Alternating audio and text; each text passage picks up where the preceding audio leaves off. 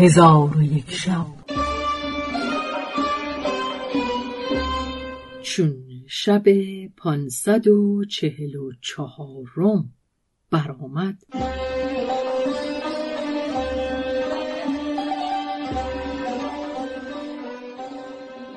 گفت ای ملک جوان سعد باد بحری گفته است که حکایتی به خاطر آوردم که او را در زمان گذشته از سیاهان و مسافران شنیده بودم که در پاره از جزایر پرنده بزرگی هست که او را رخ گویند که کودکان خود را به گوشت پیل تومه دهد.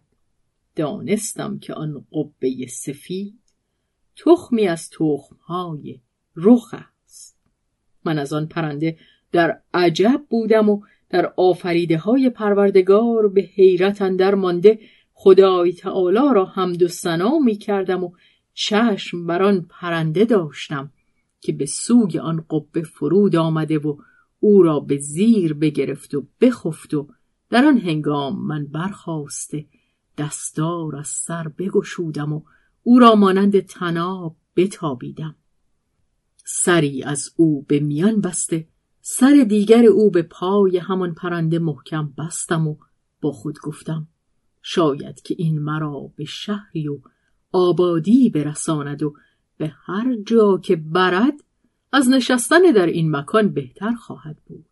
پس آن شب را بیدار ماندم از ترس آنکه مبادا بخوابم و آن مرغ مرا قافل بردارد.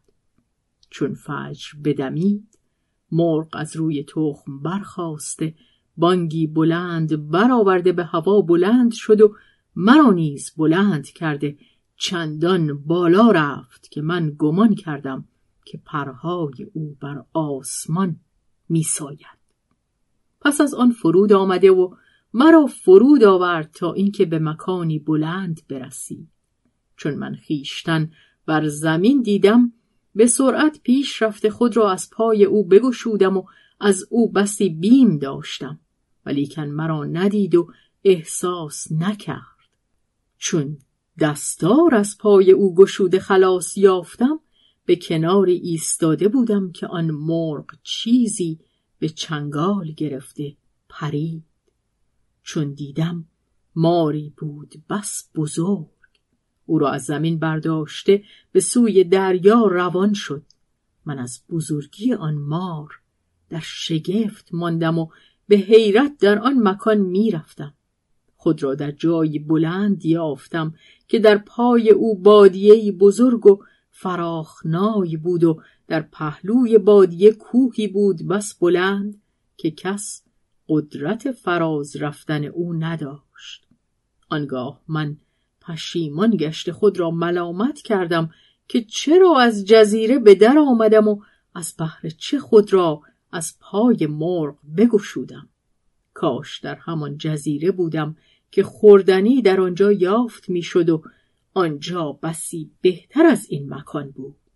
سبحان الله از مصیبتی خلاص نگشته به مهنتی بزرگتر و سختتر از آن بیفتادم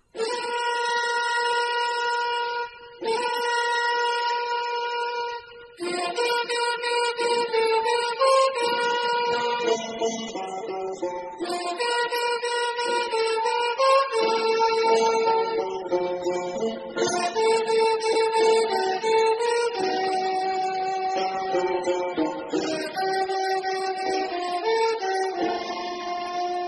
از آن برخواسته دل قوی داشتم و در بیابان قدم نهاده می‌رفتم. زمین آن بیابان را سنگ الماس یافتم و در آن بیابان مارها و افعیها بودند که به نخل همی میمانستند و از بس بزرگ بودند فیل را توانستند فرو برند و آن مارها از بیم مرغ رخ در شبها آشکار می شدند و روزها پنهان میگشتند که مبادا رخ آنها را باید و رخ را عادت این بود که آنها را میرو بود و پاره پاره می‌کرد و سبب این کار معلوم نبود. پس من در آن بیابان ماندم و از کرده خیش پشیمان بودم و با خود می گفتم بدا به حال من که در حلاک خیشتن عجول شدم و در مرگ خود بکوشیدم. حمد خدای را که بدین مکان آمده ایمن شدم. چون روز براید پس در آن بیابان می‌رفتم و جایی که شب در آنجا به سر برم نمیافتم و بسی بیم از آن مارها داشتم. خوردن و نوشیدن فراموش کرده به خیشتن مشغول بودم که قاری در آن نزدیکی پدید شد و به آن سوی رفته دریچه یافتم. از دریچه به قارندر شدم. در آنجا سنگی بود بزرگ. آن سنگ را بجنبانده در غار را به سنگ بگرفتم و خود درون غار بودم و با خود گفتم بیرون رفته منتظر لطف الهی شوم.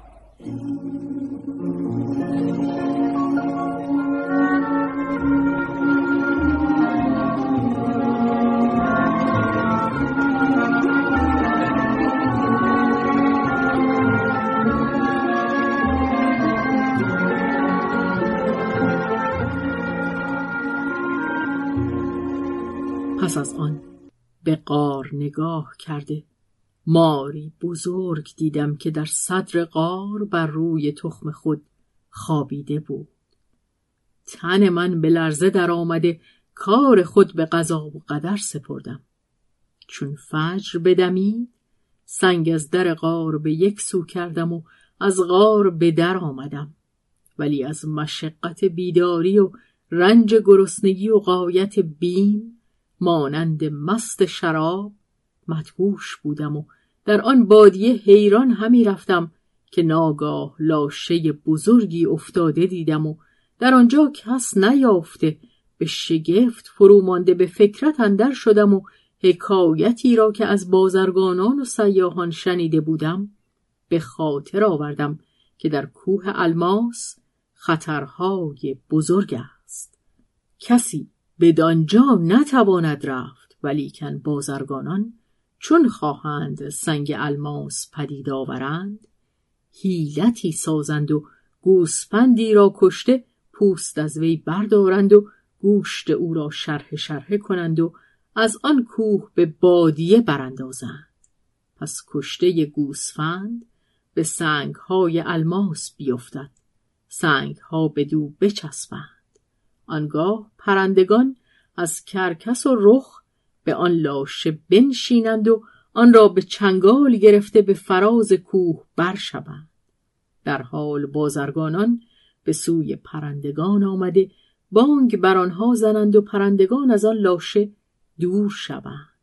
بازرگانان پیش آمده سنگ های الماس را که بر آن لاشه چسبیده برکنده و به شهرهای خیشتن ببرند و هیچ کس به سنگ الماس نتواند رسید مگر به این حیلت. چون قصه به دینجا رسید بامداد شد و شهرزاد لب از داستان فرو بست.